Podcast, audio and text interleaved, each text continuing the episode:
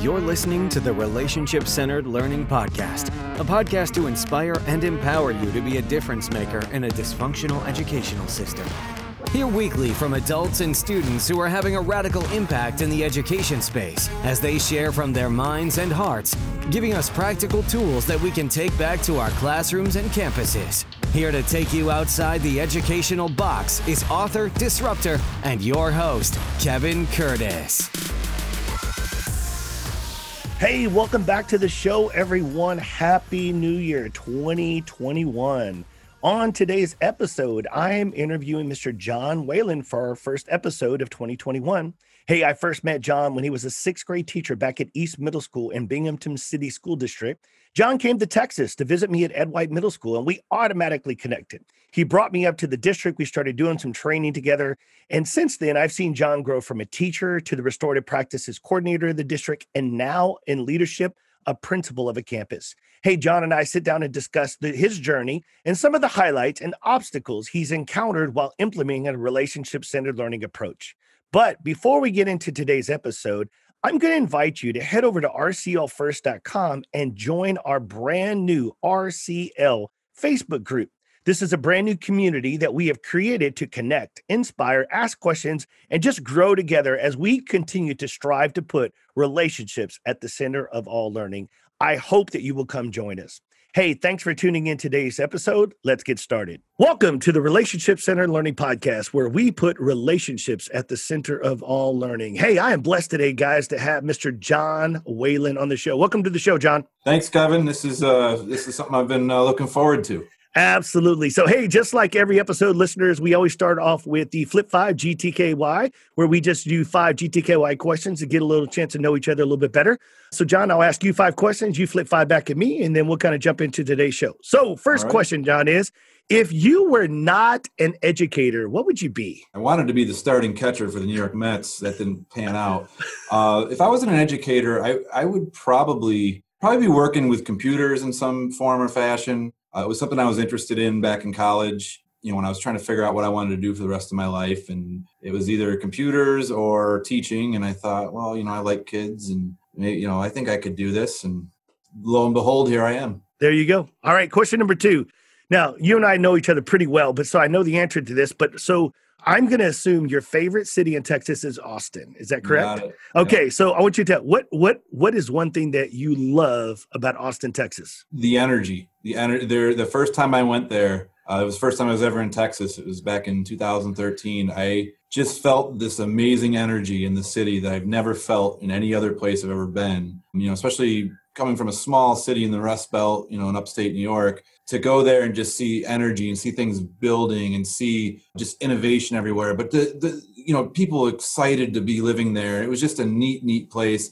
You know, great nightlife. You know, I was there in March and I thought this is like being in Florida. You know, it was 65, 70 degrees. We'd come from a a foot or two of snow in New York to come out there. So there's a lot for me to list. But but I think when I talk to people here that they know I love Austin, they, they ask me, well, what is it about Austin you love? And the first thing I always say is the energy. It's awesome. the most energetic city I've been in. Absolutely. Okay. So I'll stay with one more question for the Texas theme. So uh, traveling across Texas, what has become one of your like favorite meals like you've experienced in Texas? Oh boy. I love it's not necessarily a set meal, but it's just the Texas barbecue is is unmatched. And I've been to Kansas City, you know, uh, there's nothing like it here in the Northeast there's a place up in in Dallas area. It begins with it has the eights, something eight barbecue. I, I, can't remember the name of it, but it was one of the neatest experiences and, and fantastic food. So I'd say just the overall like barbecue. I, I, can't do the Mexican food; it just doesn't agree with me. But yeah, I, I'm going to go with the barbecue. Okay, good deal. Question number four. I know you love music, John. So let's uh, share with them. Who is your favorite artist of all times? Oh boy, that's a tough one. Or just pick one of them at least. Yeah, uh, I mean, right now I'm I'm listening to a lot of Pearl Jam. I, I kind of go back and forth between Pearl Jam or Dave Matthews. I've been listening to a lot of the War on Drugs. They're a really neat band. Uh, but right now I'm listening to a lot of Pearl Jam and just going back into some of their like mid mid years, like the 2000s, and just listening to some of those albums and getting into them because I was I didn't listen to them much for about 10 years, so I'm I'm kind of going back and making up some work. Gotcha. All right, last question, number five So when you think about it, what is your, you know, I know you kind of live where you kind of grew up. So what is one of your, when you think about your childhood, what's a memory that you're just like, man, like this is one of those memories that sums up my childhood experiences or memories? I'll tell you what, when I think back to my childhood, there's so many, but I, I think back to you know, being in middle school and you know the bikes in the front yards and we lived in a very suburban neighborhood uh, not busy roads to there but there's 30 40 kids running around this these this two mile loop and what's inside of it. And the the wiffle ball games we used to have in the summer and the home run derbies and just waking up every day without a care in the world and just playing ball you know reading the box scores every morning you know wanting to be you know whether it's keith hernandez or keith you know uh, ken griffey jr any of those guys uh, and then going out and playing wiffle ball all day and then coming home for dinner at night and you know and repeat the next day. So i think back to being a kid in my neighborhood that's that's the first thing i thought of. That's awesome brother. well it, oh absolutely. So if you haven't figured out mr whalen is a huge mets fan along with a new york giants fan but also this is crazy. The first time i got a chance to meet and meet your neighborhood and go to your house in Conklin, it was crazy, John, because the first thing I remember is is when you talked about you're like, we don't lock our doors. And I was like, what? Holy cow like that still exists. Like you live like you said in that two mile loop of this neighborhood. It is amazing. And it's not a throwback in time as far as like aesthetically it's just throwback in in just the way that people are raised and the way that people live. And so man i will tell you that when i look at it that is one of the first things i felt like was because i never grew up in that type of community but I mm-hmm. would tell you that was one thing that really impressed me, and and so I can easily see why you live there and you want to raise your kids there. So uh, thanks for asking, uh, answering those five questions. So you got five yeah. for me, buddy. So I got five for you, and I and I thought about these. Kevin. Oh you know, God! You know, you're you're you know, it's probably close to a brother is not my real brother yeah uh, as i have so i know an awful lot about you but i had to think of some questions because i you know i thought let me ask some questions i don't really necessarily know the answer to okay so let's uh let's start with this one what was the first like pop type concert you ever attended? You know, like going to like an arena or an amphitheater, not like down at the end of the street, you know, watching the school band. No, I'm with you. So believe it or not, I I didn't go to a whole lot of concerts, and I don't think I've ever really gone to a pop one. My first concert was Kiss. And so I was 12 years old. I went to a Kiss concert. Now, you know, my brothers being, you know, eight and a half to 10 years older than I was. So they drug, not didn't drug. I loved Kiss. So they took me to a Kiss concert. So you know, I always tell people like that was like my first true real rock experience concert. I think it was in the old convention center in San Antonio or whatever. But that, yeah, to never go to, a, like you said, a small venue. Like I think I saw, and this sounds crazy, but I think I saw Alabama when they were first starting out, like at an amphitheater, it's somewhere at the base or something. But to go to an arena and and hear rock and hear mm-hmm. and to see Kiss was flipping amazing at 12 years old. I remember well, that concert. really knocked the socks off of mine. My first concert was at 12 too, but it was Vanilla Ice. So I, oh um, man, I don't know. I would trade you sometimes because I would tell you, man, he was, was an experience. Oh, sure. absolutely. So now that you know, like right now that we're recording this in mid-December, you know, we're close to the holiday season. So my question to you is, what is your number one favorite holiday snack? You know, if you could eat that snack and not gain a pound, what would oh, that God. So believe it or not, my mom has passed, but it it was she would always make, and this was interesting because even when I got older, every year she didn't give me a Christmas present, and I was completely good with that. She would bake for me, and she would bake these graham cracker bars. Um, the best way to describe them: it's not a cookie, it's not a brownie, it's got chocolate chips in it, it graham crackers, and it, I don't know, it was one of those things that growing up she made every year, but she only made them like maybe once, maybe twice a year. She'd make a big old pan of them. And me growing up, I don't drink a lot of milk, but those are the kind that I would just cut off a square and dunk in some milk. And oh my God, like that, that just like you, you got me satiated just thinking about them. But yeah, man, those graham cracker bars. So every year she would show up at my house, even for, you know, as she got older, and she would always bring a big Ziploc bag and she would always remind everybody whoever was in the house, remember these are Kevin's. You know, like like don't touch. So were they warm when you got them? No, they weren't. They weren't warm. No, she they weren't warm. You know, I'm sure she's mm-hmm. made them the day before, whatever. But they were like a brownie, and I like brownies, but they were as mm-hmm. brownie like. But it was interesting. They were just graham crackers, and, and what's crazy is is so yeah, graham crackers, chocolate chips, but just kind of a moist cake brownie kind of thing. So yeah, man, that that would be my holiday, and I miss them because she's no longer here. So yeah, and what's crazy is I don't know why, and I say this because I, am not trying to be like insensitive, but like even when she was in hospice and she was, you know, going through kidney failure, I was like, I should have been like, where are the recipes, mom? Give me the recipes. pass Yeah. them on to me. But I didn't. I definitely didn't get that recipe for the graham bars because if not, I'd be making those suckers. And I've Googled them. I've tried to find them, and I, you know, it's just like anyone else who grows up. She probably didn't. She probably made them from scratch of some stuff and didn't write it down. But I don't know. But they're great. Great question. Sounds amazing. All right. So uh, I don't know the answer to this next one. What was the first car you ever owned? Like the Uh, make, 19, oh, 1976 Capri, I guess a Capri 2. It was bright. I can't even say banana, like uh, canary yellow.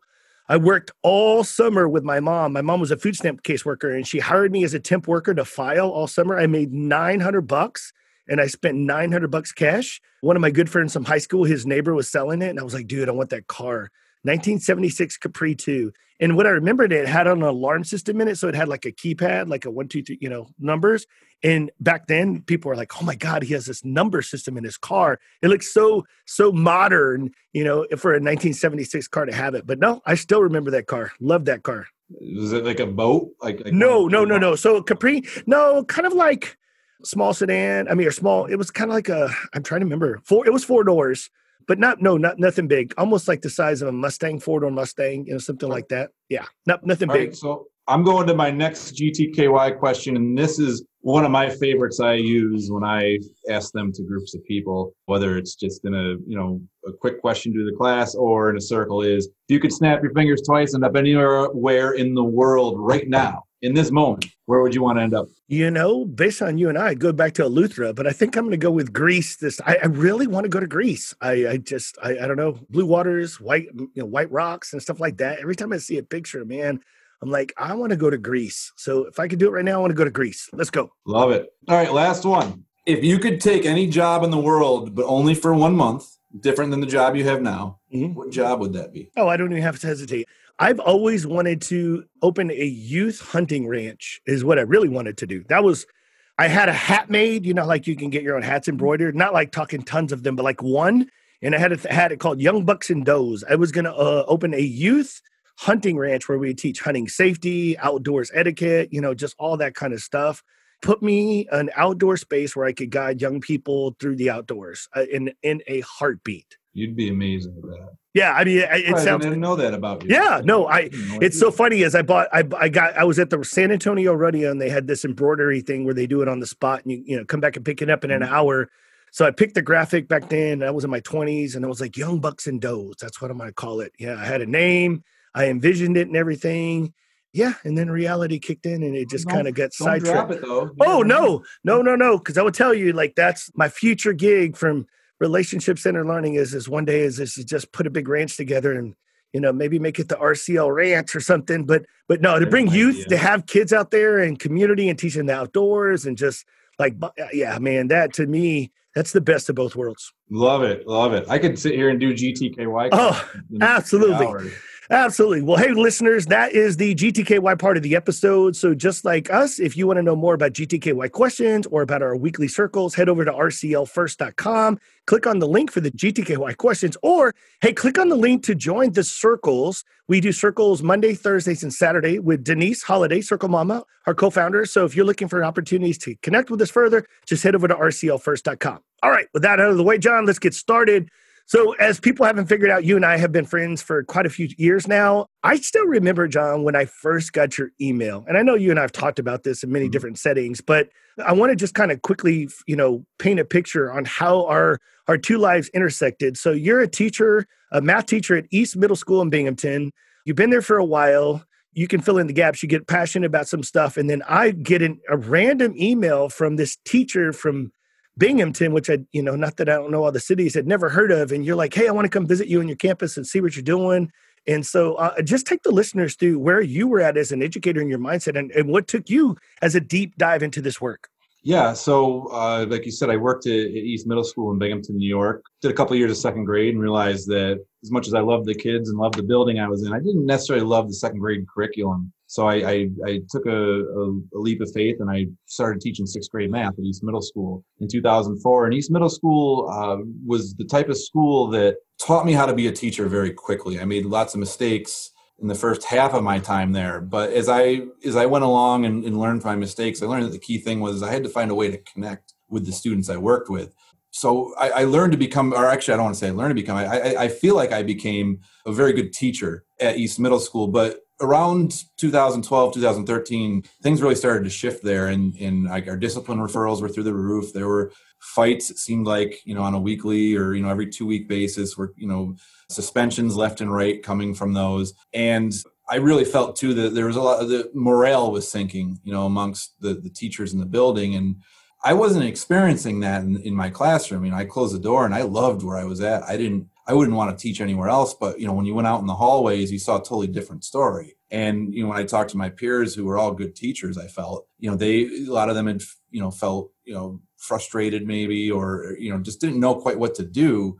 Is you know, our our job was becoming more and more challenging. So I knew one thing. I knew that sending kids home on suspension wasn't working uh, you know, it seemed like to be the same kids going on home on suspension. They'd come back five days later and, you know, like nothing had happened. They're either indifferent to this, they either felt indifferent to the suspension or there was some anger towards, you know, the person that may have caused the suspension or, or you know, had written the referral that led to it. 2013, I'll never forget it. The superintendent in our district showed up at, at my front door. Our principal that we that was in the building for many years had retired, and the superintendent shows up in the at, at my door. And I usually, if the superintendent shows up at your door and asks to speak with you, it's not a good thing. Uh, you know, it, unannounced at least. So I went out a little nervous. You know, I had that walk like I got caught by my parents doing something, and I kept thinking, you know, what did I do? And she'd asked me to to serve on a committee that the district was putting together to look at you know uh, some of our discipline issues but also to look at you know some disparities in discipline when it comes to race when it comes to looking at students in general education versus special education and i said well that sounds really interesting and she said well you get to be out of the classroom two days a month as well to go to these meetings and i'm like i'm in you know sign me up that's where i went and i started to really learn about disproportionality within discipline and it wasn't an issue just in Binghamton. It was a national issue. And it, when I first started doing the math, because I was a math teacher, and looking at, you know, if, let's say 20% of your students were, were African American students in so many different schools, you could almost take that number and double it. And that's what you were seeing, whether it was East Coast, West Coast, you know, in the, in the South. It was all over the country, and it, it blew my mind. And uh, as I served on this, I, I right away like a light flickered, and I just became, I just I don't know what the word is, but I became very fascinated in wanting to learn more about this, but also learning about what are some like what could we be doing to fix this problem, and that's what that committee was doing. So uh, a member of the committee had mentioned, asked me if I had ever heard of restorative justice. Uh, I saw a news story on it a few weeks later. It, it gauged my interest, so I just started researching it. I was really just looking for any ideas to to promote to the building that I loved working in is, you know, as a you know, as a teacher saying, hey, let's try this, let's try that. And when I read the the study on Ed White Middle School in, in San Antonio, that was the first thing I found that really spoke to me. Uh, you know, I found a lot of great theory out there. I thought I found a lot of great community-based restorative justice ideas and thoughts, but I didn't see anything that necessarily spoke to a, a school setting in a way that I felt would gain traction right away. And so, uh, as I read that research article, or that research study, I'm, uh, I think that's what it was, I read through it and I went to the superintendent the next day and I just, and in a really quick comment said to her, you know, in a perfect world, I'd love to visit this school. And and she, I'll never forget, she looked at me and said, why don't you go? Why don't you go visit? Uh, so my good friend Keith Bernstein, who was my, who was a co-teacher with me for all 15 years that I that I taught at East, he um, him and I came out, and before I came out, I was looking for people to contact, and I called the middle school and they said, you know, you need to speak to Mr. Curtis, but he's on a field trip today. And uh, I remember calling you and and and setting it up. You're like, yeah, sure, come on in. You know, it's uh, you're coming from New York. Yeah, you were shocked. and so, uh, you know, within a few weeks, we we flew out and uh, went to Ed White, and that's where I met met you and and got the opportunity to walk the Ed White campus and had the opportunity to do some circles and just learn a whole lot of just not even learn but just to see some different ideas in a different philosophy you know starting to to bloom. Absolutely. So you know john and i connected with him coming to the campus spending a little bit of time and then you know i remember when you told me you were like hey you're not going to be doing this for very long. I, I you know i see you kind of doing this what i'm doing now and it was so interesting because you know we kind of talked about that. So if we fast forward yeah, I leave public education. I leave Ed White, and all of a sudden I'm, you know, I'm training and coaching and somehow you finagle me into Binghamton School I- District. I, I, when they asked me back, Kevin, they or when they when I came back, they said, you know, what do you think for training? I said, I know there's really one one thing, you know, like the, you know, and I'd, I'd visited and seen some other things, and you know, was interested and been to some conferences and workshops. But I said, I think we want to bring this guy Kevin in. Just I go, he speaks middle school language. And I and I do remember sitting in your office and saying, "You're." I, I was on to you basically. I said, You're, have like a passion for this and and you understand it and, and what i loved about you in that moment there that day and i remember talking to keith about it on the way back after we spent two days at ed white and Yep. then we went to, to ut the next day to talk about it i remember saying you were so transparent you know and just saying hey i'm not saying we're doing this perfectly i'm not saying that this is a silver bullet or a magic wand but the teachers that are investing time in, in, in experimenting with some of these structures like the classroom circles or like you know you guys called it respect agreement or a Mhm. treatment agreement you said you know i'm really seeing just a genuine a difference in those areas versus teachers that may not be investing their time in you know in some of these uh, relationship building or, or social emotional learning building activities you know whatever you, you'd want to call them so yeah. I, I, I valued that and uh, and yeah so i you know and i talked the superintendent into to bringing you up and, and that was that Yeah. So, you know, I tell as our listeners go through the journey was so John got me to come into the district. We really started on your campus, primarily just sixth grade at this time. Our philosophy of implementation really hasn't changed even, you know, all these years later. It was really like start small, aim small, miss, you know, aim small, miss small. And so we really started in sixth grade. And so, you know, the first year, remind me, John, God, it's been so long. Were you still in the classroom that first I year? was Yeah, I you, you were still um, teaching, but yet still trying to lead this restorative initiative of relationship building through community building circles and holding kids accountable through these restorative conversations and, and, and group conferences and those types of things. So if you go back to that first year, community building circles. So let's start on the proactive side real quick. What were some of the challenges? So I want our listeners to know what were some of the challenges that you saw bringing this kind of initiative as a teacher, bringing it to other teachers? What were some of your ahas and takeaways from that first year of implementation? I think one of the biggest challenges was just an understanding of what this is or what Okay. this was. And there wasn't a, a national definition on it. I mean, I searched high and low and really only found one school where I felt like it was like a really neat idea halfway across the country, you know, in Texas doing some neat things. So I think one of the biggest challenges is explaining what restorative justice, because that's what people were calling it was, or restorative discipline, you know, which I know you guys had, had been called with the group you worked with while you were at White in San Antonio. I also felt one of the big challenges is that people thought that this was just circles that you know when you're doing restorative justice it's about circles. And and i even thought that at first you know just from everything i'd read I, I really didn't read a whole lot of different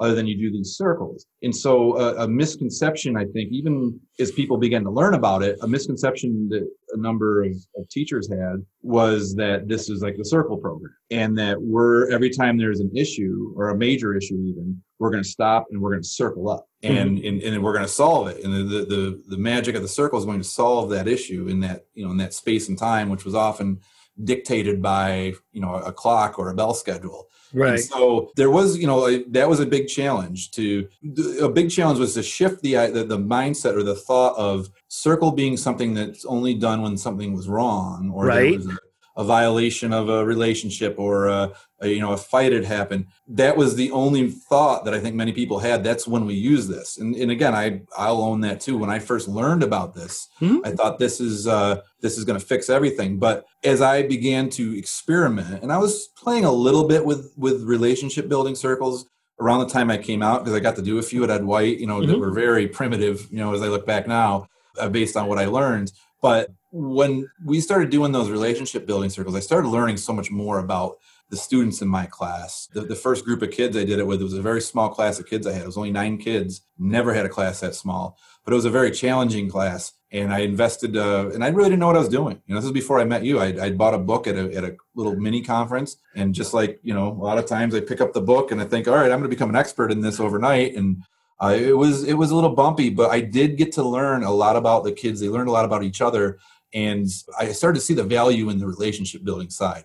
So when you ask me what the biggest challenge was, I think the, the initial big challenge was seeing this restorative justice idea or whatever you want to call it. right. I think that's still a, a struggle in this in this realm of restorative is seeing it not as a thing you do, but as a as a process of building. And really what I've learned is that that when you look at restorative as a whole, it's the proactive part is such the important it's the most important part. It's building that foundation so that when those things do happen, you have an you have a community that's willing to buy into each other because they've learned so much about each other. They learned to respect each other that you can you can oftentimes work together as a community or a classroom, whatever you want to call that, right? It, to resolve many of those problems that, that come up. And so, and I and I experienced that myself, and I and I know a number of my peers did as well. You know, yeah, I always had that phrase, and I think I've said you've heard me say this before. It's not something you do; it's something you go through, right? It literally.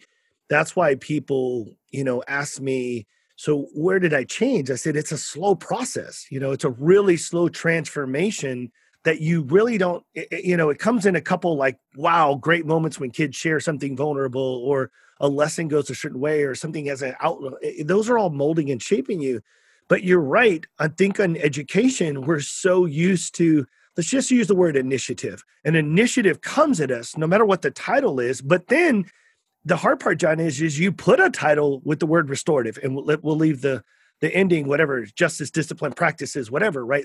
It doesn't matter, but it comes at your school with this context, and that's why I say vocabulary is so key because they bring this initiative, restorative, and in them, for them, they see it as okay, what's this next box we're coming that we're going to have to check and do. So what I'm hearing you say, I want to clarify, is one of the challenges was taking this and keeping it from just being isolated as a reactive tool when there was conflict or confrontation. Would you agree? Perfect. Yep. Okay. So then, so we found you, you and I t- together supporting the, the sixth grade found that getting it to be more proactive was really hard at the beginning because one, we only had circles in, and let's just own it. And then we're going to talk about the book and circles, but circles to me, and you, you've kind of agreed, we've gotten on the same philosophy. They take a lot of time. They take a lot of space. There's a lot that goes into them. And back then, we were definitely still unpacking with a lot of openings, closings, centerpieces, a lot of things that you cover in the book. But it was a, it's almost like what I call the elephant of restorative. It, it just takes up a lot of that space. So when you look at it, John, think about it this though, for because this I want I want to share this with our listeners because this was really really key. Because inadvertently you replicated and emulated what I did at Ed White, and we didn't see this coming, but we we ended up like it, it hit us in the face. You were on the fourth floor you're in sixth grade all, pretty much everybody's on the fourth floor. And what i called it i started calling it restorative island because you remember when i joked about it because it seems like restorative was stuck on the fourth floor. It didn't go down to, to the office and they left you up there to do this. And so not throwing casting stones they left you guys to like give you an off period as a teacher in between you and keith and however you kind of mixed each other's schedules around and you created that what would he call it? The restorative room or the you know what yeah we, we in room four four something wasn't it room four, four? it was 403 yeah. 403 or whatever it is. So the reason i tell our listeners this is because unfortunately a lot of schools including myself and and john fell we fall into this let's just call it a restorative trap mm-hmm. where we're like okay if there's conflict or confrontation, let's do this, you know, res- let's do this restorative conversation circle, whatever it's going to be. We'll do it in a separate space away from the classroom. And we'll be the ones that facilitate that and we'll take that off your hands. Well, that's what I was doing at Ed White. So when you came to see me, not that you were emulating me, but that's what we both fell into that pattern, right? So I know you're a numbers guy, but it wasn't it crazy when we started tracking the number of students that we're starting to see? Wasn't it like I don't know, 600? Was it more? I know one. It, I, I want to say, and I could look this up, but I, no. not my head. I think, I think it, we saw the first year, and you know, again, we're talking 180 days of school, something like 900 instances of kids coming to that room. Right now, give me the demographics. How many students were roughly at East? So, with the group of that we were working in sixth grade, it was a little bit over 200. Okay, so uh, a little over 200 kids in this in this group in this pilot group, 200 students. So, I mean, yeah, you were averaging each kid averaged three and a half visits a year, but some kids average three and a half visits a week. Right. And so that that's why I say, yeah, we, we say it's an average, but we know we we you know, I even coming every periodic would see the same kids, you know, and so as far as modeling and those types of things. So I look back, when you look back on how restorative sometimes can be isolated into how to respond and react to, you know, conflicts and confrontations, what are some of the things that you can share with our listeners that you learned as you were helping resolve some of these conflicts and confrontations either student to student teacher didn't matter but what are some takeaways from from the responsive part of the of the restorative tools that you can give our listeners that you takeaways i think one thing that i stumbled upon and i think i did this naturally i think many teachers do but i think it wasn't until we you know started working together more and eventually working with districts and schools, you know, even that first year, was that idea of differentiation. Each kid that walked in that office had a different story, you know, had a different background, different set of understandings of, of how things work. And each kid we had to learn didn't have a like a, a preset, you know, set of boxes to check on, on how to resolve this issue and so those some of those kids that came two three times a week it was important that they did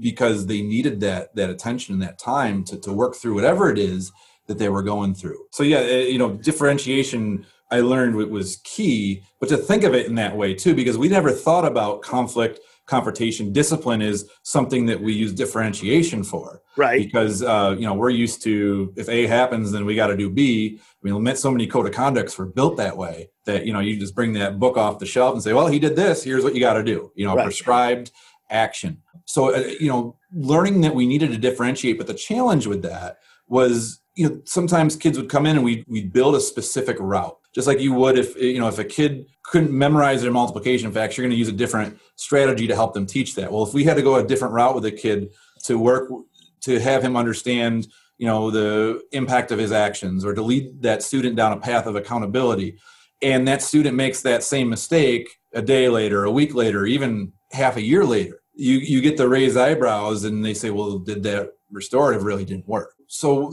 that was one of the big challenges and, and i don't blame anybody for that. I, I think a lot of it goes based on how we were all raised 70s 80s 90s which is you know even 2000s now with, with some of our young teachers. But you know back when i went to school it was no nonsense. It was zero tolerance. It was zero zero tolerance discipline policies. And i'm a firm believer that most teachers myself included oftentimes will think back to like what worked well for me when I was a student. And, mm-hmm. and, those are things that you do in your practice as a teacher.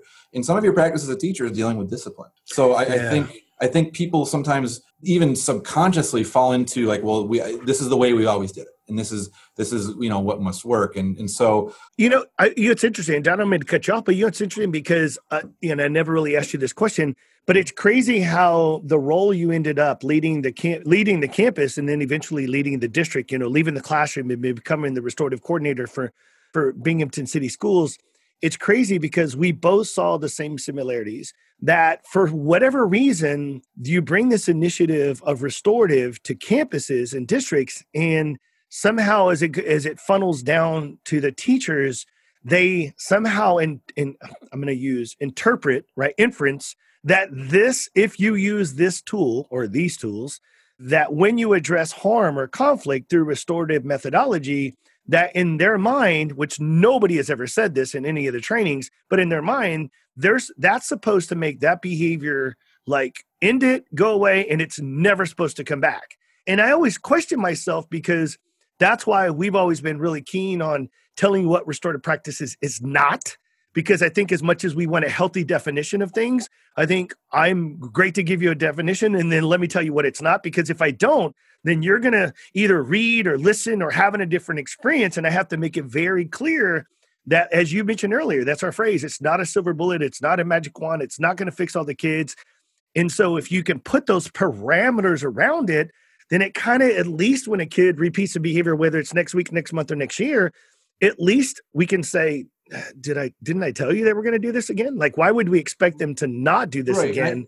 I, I, think human nature, though, when you get a problem that's so challenging, in you know, teachers are very competent people, and you get a you get a, a behavior that, that's so challenging, or or uh, a, class that's so challenging. You've thrown the kitchen sink at it. You've thrown every strategy that you were taught, or that you can reflect back on those great teachers you had that they did, that your peers might be suggesting to you and then you bring in a, a training to the school like here's this idea of restorative i think and i'm not saying a teacher i'm saying teachers as a whole i was guilty of this for many different things in education when you when an idea comes up you're like oh this makes great sense it's got to work or oh here's a fix to my problem mm-hmm. and it's you know that idea and, and i'm you know the listeners don't know this but i know you know we've had so many conversations i love one of your your quotes that you use often is you know that expectation leads to Dis- expectations leads to disappointment. right right so yeah i will say though that that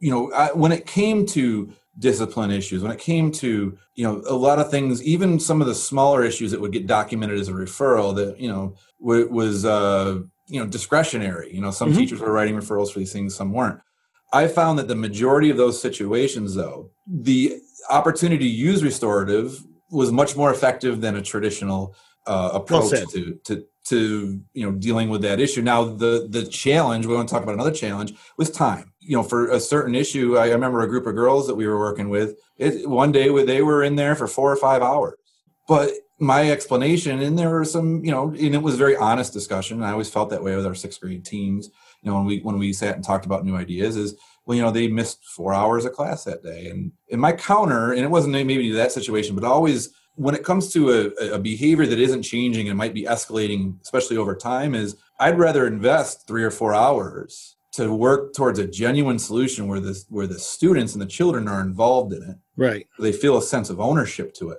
I'd rather invest that three, four hours than to try to invest the next three, four months of reactionary strategies that we already had known weren't working. So I, I think it, you know the challenges are just I think the box that education's become. Sure. You know, especially in the middle and high school level, where you have you know a, a boxed in schedule in many schools, where you know you have forty minute classes and Right. and you know you don't have that fertile ground to spend four hours a day with the same group of kids because you know in your primary buildings you know and we've learned this working with so many different schools they get to know their 20 kids so well that when uh, a, a problem happens on their home turf which is their classroom Mhm. it can be handled most times in there Absolutely. uh, and it's hard to do when you're only with a group of kids for 40 minutes a day Yeah, and that was a challenge when I started working with you because again, your, your classes I'm not saying are so short, but they are they are definitely marginalized compared to some of the time you get to spend with others.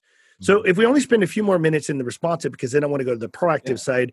So it's interesting because you and I started noticing patterns, and again, me being a brand new consultant should have foreseen some of this, but we started noticing that if you gave them a room 403 and you gave them a teachers as an out to not only go out of my class because it's a difficult situation or I have to deal with you, and then Mr. Whalen or Mr. Bernstein or whoever is going to go deal with you.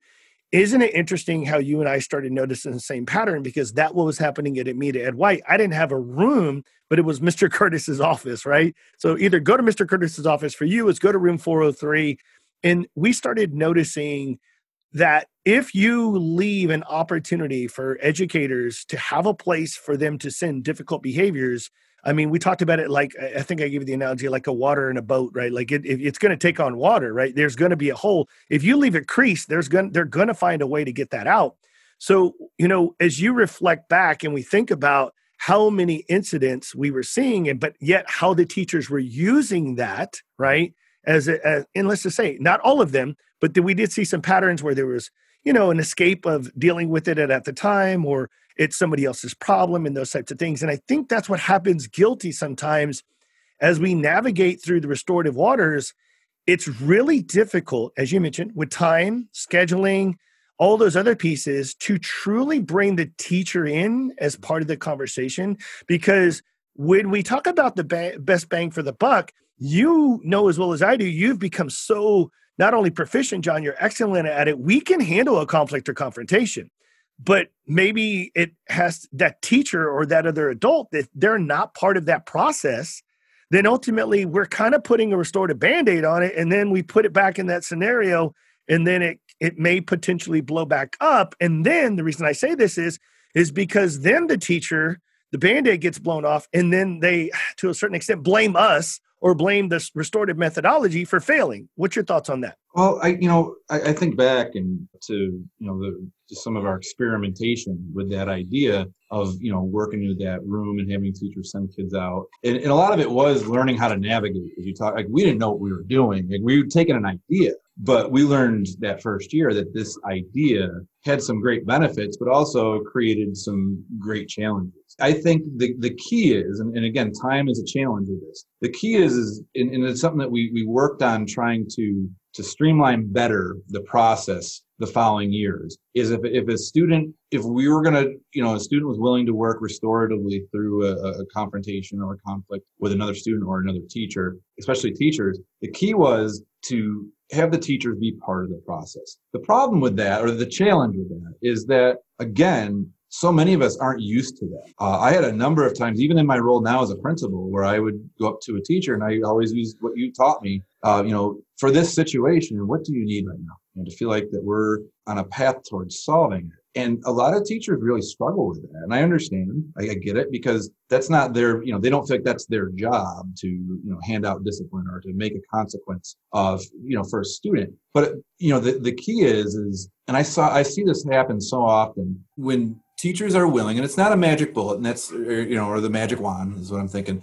The beauty of this is when you can bring a student and a teacher together after you've pre-conference with them and learned you know kind of some of the workings behind what caused the conflict to happen. And you get them to agree to come in and you have a facilitator who's trusted by both people to facilitate that conversation. I saw some of the most amazing things when teachers were willing to come in and just say okay i'm willing to listen. Now were there agreements made sometimes in a restorative conference that a student may have broken, of course. I mean, there were, but I tell you, I've seen some that were magical. I mean, just by I was going to say, John, you know what? I, I, think our listeners would love a story. So mm-hmm. you, I don't care which story you tell. I know you've got so many. So I'm, as I'm yeah, talking, I'm going to let you go through that ADD Rolodex of yours.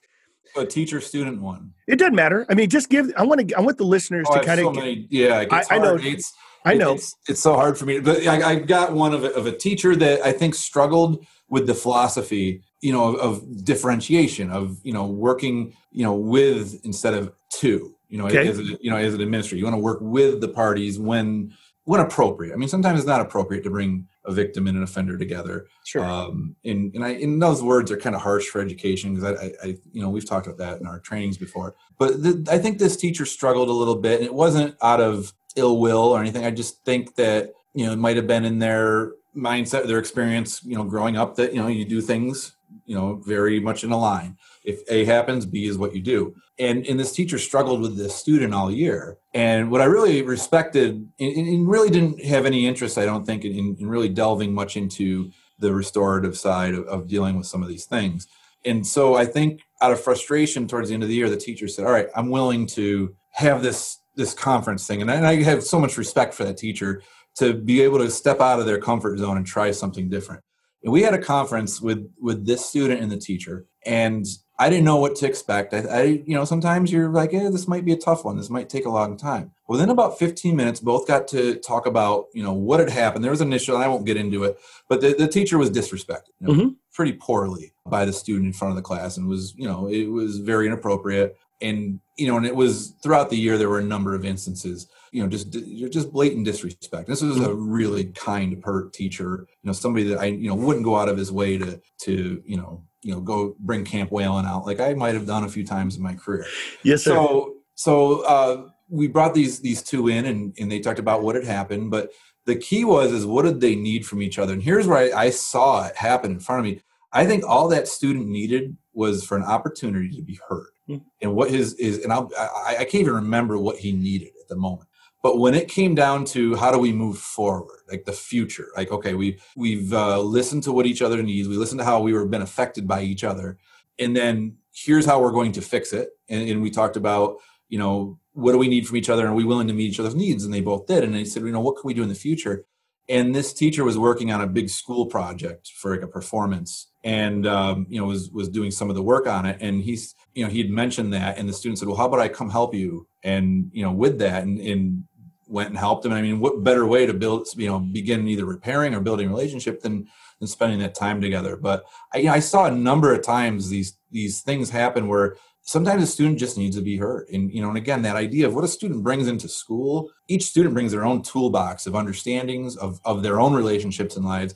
And we as teachers can't read their minds. Mm-hmm. You know, we mm-hmm. don't know what that bag is that they bring in each day. Right. and in this process of bringing people together and giving everybody a, a voice, that mm-hmm. voice word's key, I think brings us back to that human level. Which mm-hmm. I think education should be so rooted in. Absolutely. And I know you were able to you weren't able to come to the last conference, but if you remember that shirt, we always say value seen and heard, right? Like, mm-hmm. you know, for us, I think what that that saying really came from the restorative process because as you said, it's it, whether it's the teacher or the student, both parties want to feel valued, mm-hmm. seen and heard. And and what and I think if people asking me what restorative has brought to me as an educator and as a human being, is that brought it to the forefront. Like I think education buries that crap and, and you lose it in, in the content and, and this and, and yeah. testing and all the other responsibilities. And so what happens is if we could walk in every day with a mindset of saying, okay, how am I going to make my students, whether it's virtual or in person, how are I going to make them holistically as a whole group feel valued, seen, and heard? And for those individuals who are struggling, how to make them valued, seen, and heard.